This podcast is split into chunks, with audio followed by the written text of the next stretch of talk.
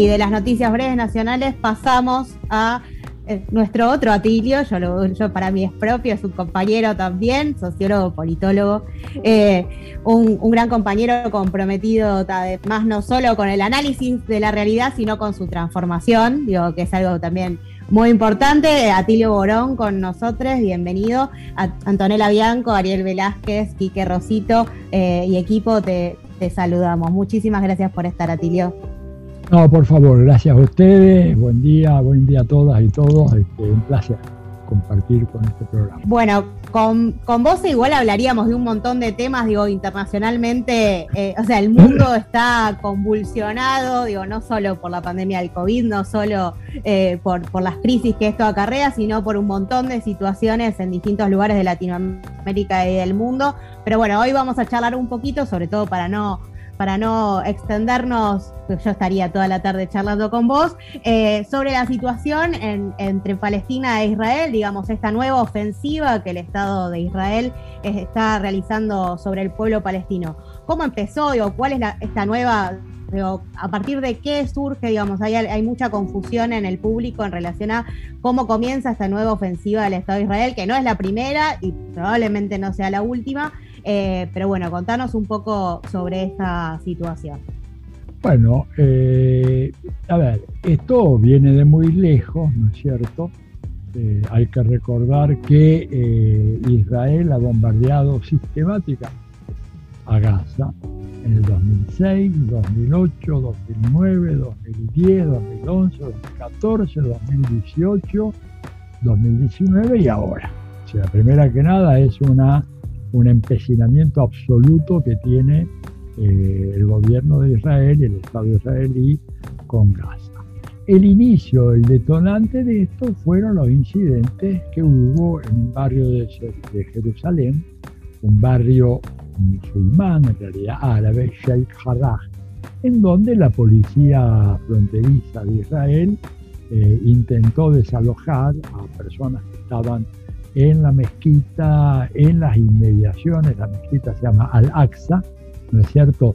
Es un barrio predominantemente árabe y los quieren sacar porque ellos, el plan que tiene el gobierno de Israel es que eh, Jerusalén sea una ciudad enteramente judía y enteramente dependiente del Estado de Israel, lo cual contradice el acta fundacional de 1948 que habló de dos estados, ¿verdad? Y Jerusalén como ciudad universal, que nadie podía atribuirse, ¿verdad? Aunque hay una zona judía, una zona árabe, pero nadie puede decir esta ciudad entera es mía, una de las grandes ciudades históricas, ¿verdad? Pero bueno, eh, la dinámica del Estado de Israel ha sido la de avanzar permanentemente sobre los territorios ocupados, impedir la conformación de un Estado palestino, absolutamente. Pensá que eh, cuando eh, la UNESCO reconoció hace cosa de cuatro años a Palestina como un Estado, Israel se retiró de la UNESCO y Estados Unidos se retiró de la UNESCO. O sea, una política sistemática, es un pueblo que no puede tener Estado. No solamente no puede tener Estado, los dos pedacitos que tienen ahora, que es una parte ínfima de lo que era eran los territorios palestinos en 1948, ni siquiera pueden ser, este, no son contiguos, ni separados, hay, hay una cuña que es el Estado de Israel el medio. O sea, fíjate a, qué extremos llega la ilegalidad, que es como si me dijeras que mañana viene una potencia ocupante en la Argentina, se introduce, ¿verdad?, por el Río de la Plata, separa el norte del sur de Argentina y ya pierden toda continuidad geográfica. Y en el caso de Gaza, sobre todo, que es una franja muy pequeña que está sobre el Mediterráneo, eh, en, donde ellos están enclaustrados ahí porque no pueden salir a pescar si tienen las inmediaciones, ¿verdad? Porque las lanchas rápidas de Israel directamente ametrallan a quien sea, no permiten que lleguen vituallas ni, ni aprovisionamientos, digo, es una situación horrible es, como dicen muy bien algunas personas, la mayor cárcel a cielo abierto del mundo. Tolerada, respaldada por Estados Unidos y los países de la Unión Europea, que son estos canallas que nos pretenden dar lecciones de democracia y acusar a Maduro, a Díaz Canela, a Fidel, a Chávez, a Cristina, cualquiera, de que son gobiernos que no respetan la ley. Si hay una violación flagrante, no solamente de la ley internacional, sino de lo que podríamos llamar el derecho de gente, ¿eh? mucho más amplio, anterior a Naciones Unidas, es Israel. Y lo hace con el patrocinio del gobierno de Estados Unidos y la abierta complicidad de los países de la Unión Europea. Por eso mi desprecio absoluto por esos gobiernos. No estoy hablando de los pueblos, ¿no es cierto? Porque al fin y al cabo los pueblos europeos o el pueblo norteamericano tienen poco que ver con historia. Son pueblos oprimidos también ellos, ¿verdad? A veces uno se olvida esto, pero Fidel en su sabiduría, recuerdo que lo dijo hace, qué sé yo, habrá sido antes, sí, antes de la zafra del 70, de 1970. En algún momento hace una conferencia, yo vivía en Chile en esos años, y él dice, bueno, compañeros, la lucha antiimperialista es muy importante, es una lucha necesaria para nuestra supervivencia, pero recordemos que nuestro enemigo no es el pueblo norteamericano. Allá no hay 200 millones de imperialistas. Me acuerdo mucho la cifra. En aquella época Estados Unidos tenía 200 millones, hoy tiene 314 más o menos. Pero Fidel dijo, no hay 200 millones de imperialistas, allá también tenemos amigos, tenemos gente que se opone, pero hay gente que está aplastada, que está perseguida, que está oprimida también. Y fíjate vos un dato, Antonella, me voy tal vez por las ramas, pero vuelvo, no estoy divagando. Fíjate vos que cuando eh, Biden hace su famoso discurso de los 100 días, al cual yo le dediqué una notita en mi blog, eh, y creo que salió en página también. Biden dice esto, Dice, acá ha empeorado dramáticamente la situación y esto habla de lo mal están en Estados Unidos, porque ahora un CEO, el gerente general, gana 320 veces más que lo que ganaba hace en, los años 60.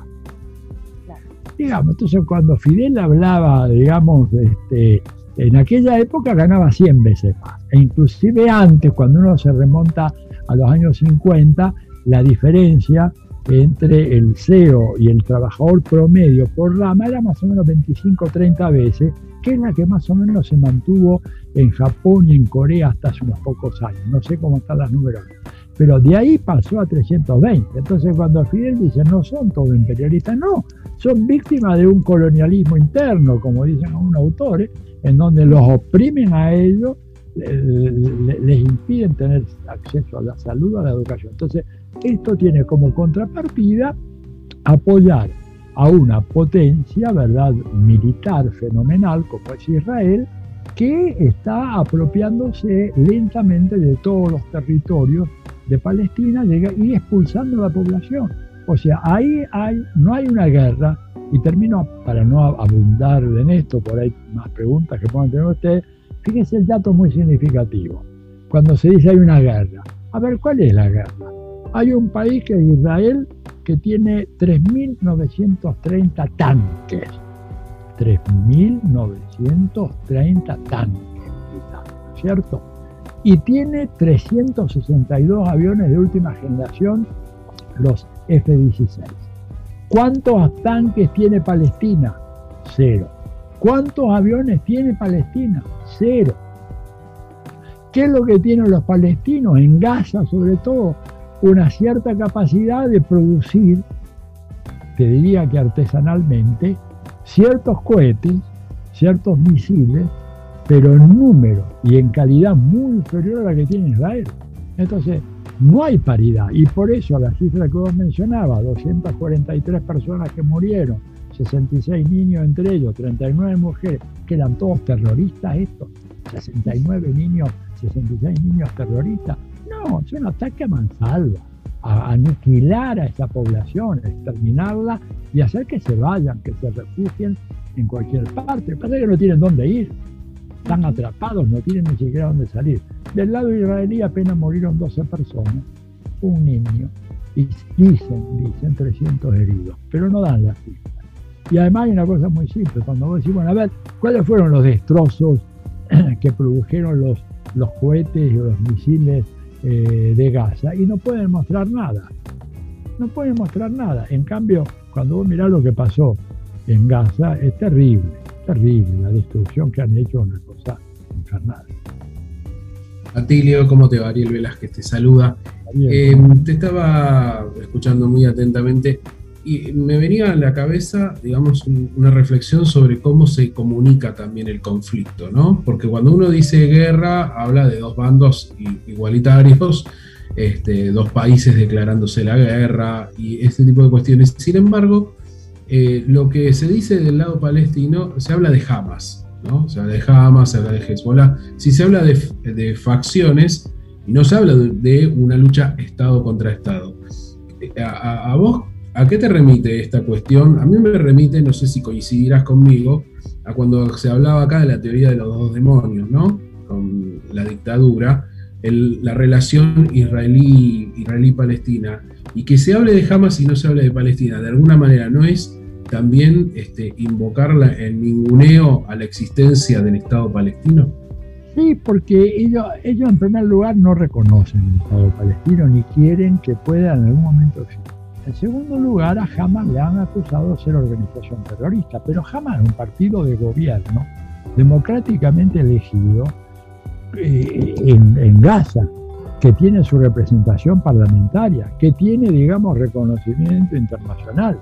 Lo que pasa es que, evidentemente, cuando eh, Palestina se defiende es terrorista, cuando Israel ataca es un país agredido. Fíjate vos la, la caradurez ¿eh? de los europeos y de los Estados Unidos diciendo que eh, eh, Israel responde a la agresión. No, no, no responde a ninguna agresión. Israel agrede, como lo ha hecho en todos estos años, ¿verdad? y el plan es acabar con esa población palestina. Pero además fíjate que ahí se oculta una cosa muy interesante. Cuando vos ves cuál es el origen del partido de Netanyahu, el partido de Netanyahu tiene por origen el Likud. ¿Quién fue uno de los personajes fundacionales del Likud? Fue eh, Menachem Begin. ¿A quién acusó nada menos que Albert Einstein? Ya no es Atilio Boró, ni es Antonella, ni es Ariel, ni es Quique, ni nada. Einstein lo dijo en 1948. Dejar la solución de este problema en manos de una organización terrorista como la que de, eh, dirige Menachem Begin solo puede traer inmensos sufrimientos a los pueblos de judíos y, palestinos. Pues estos son los herederos de aquello. Son, digamos, lo que, a ver, como diríamos acá el partido del, proceso, como se decía en una época, el partido de la dictadura genocida. Son ellos los, los que están gobernando Israel. Por eso yo digo de que es un régimen neonazi, a pesar de que todo el mundo te dice, ah, la gran democracia es israelí, ninguna democracia. Es un, es un régimen absolutamente antidemocrático. Por supuesto, hay una formalidad, ¿verdad? Como había acá, en, por ejemplo, en, en, en Paraguay, durante toda la larga dictadura de Stroessner, casi 40 años, nunca se interrumpieron las elecciones, había un parlamento, había un partido de oposición, un partido de gobierno, lo mismo con la dictadura de los militares brasileños en el 64, que eran más inteligentes que los burros que teníamos acá, y que entonces los tipos para salvar la cara dijeron, bueno, organicemos un partido oficialista y un partido de oposición, los dos son nuestros, pero hay una cierta oposición, pueden discutir en algunos temitas, pero en lo esencial estamos todos juntos. ¿Te das cuenta? Bueno, entonces, el hecho de que hubiera ese parlamento, esos partidos, no lo definía Brasil como una democracia. En Israel tenés también parlamento, etcétera, pero esto no califica como democracia. A ver, es, es un país en donde la legislación talmúdica está por encima de la legislación laica. Por lo tanto, vos, si no sos judío por religión y profesar la religión, sos un paria. Está la verdad, yo tengo amigos judíos que están allá, gente que está absolutamente en contra de esta ofensiva. No hay que pensar que de vuelta, que todo el pueblo judío está encolumnado detrás de Netanyahu. Y hay gente allá muy consciente que dice, no, tenemos que hacer un arreglo. Estos tipos han convivido con nosotros 3.000 años.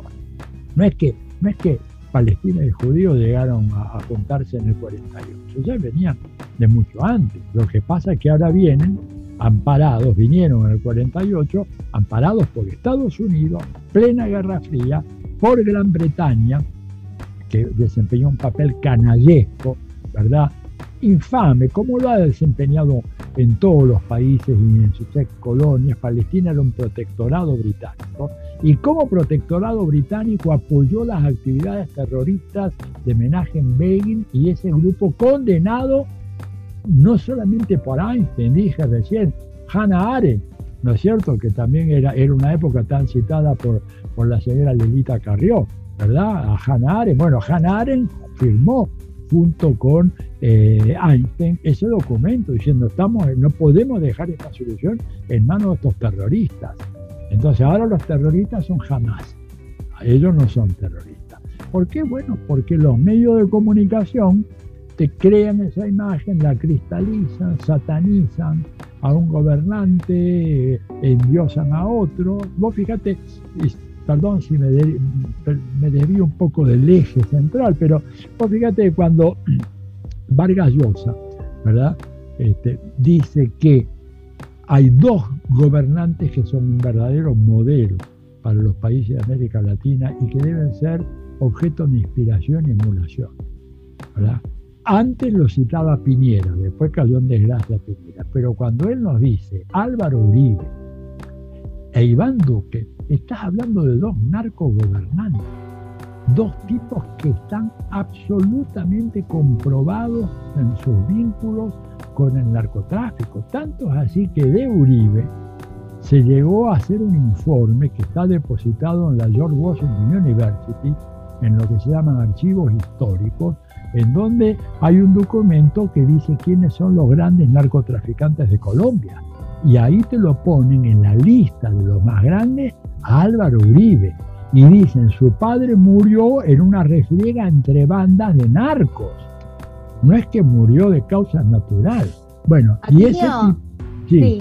No, no, no, perdón, porque yo me quedaría a escucharte. Iván Duque aparece abrazado en varias fotos con niños Niño es uno de los capos más que hay en Colombia.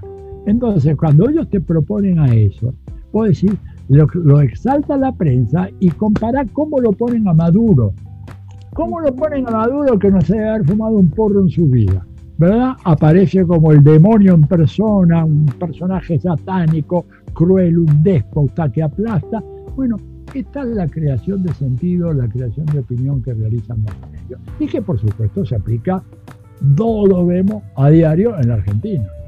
Totalmente. Eh, bueno, me parece que el rol de la construcción de sentido y esto que, vos decís es, es fundamental y por eso también estos espacios, los que por eso te invitamos también, digo, para poder desandar un poco y, construir otro, otro sentido común. Obviamente, aclarar también que, la CTA eh, realizó en esta semana una actividad con, el embajador palestino, eh, dándole total apoyo, así como las dos centrales internacionales de trabajadores. Eh, así que bueno, la solidaridad de los y las trabajadoras con, el pueblo palestino y desde acá obviamente lo, repartimos. Y te queremos agradecer a Tilio, yo me insisto, me quedaría un millón de horas escuchándote y charlando sobre esto, pero el tiempo es tirano. Te invitamos para otra ocasión y muchas gracias y cuidar por esa garganta que así te podemos seguir escuchando, ¿sí? Bueno, gracias a usted, le mando un gran abrazo y toda mi solidaridad. Muchas gracias a Tilio. Y todo.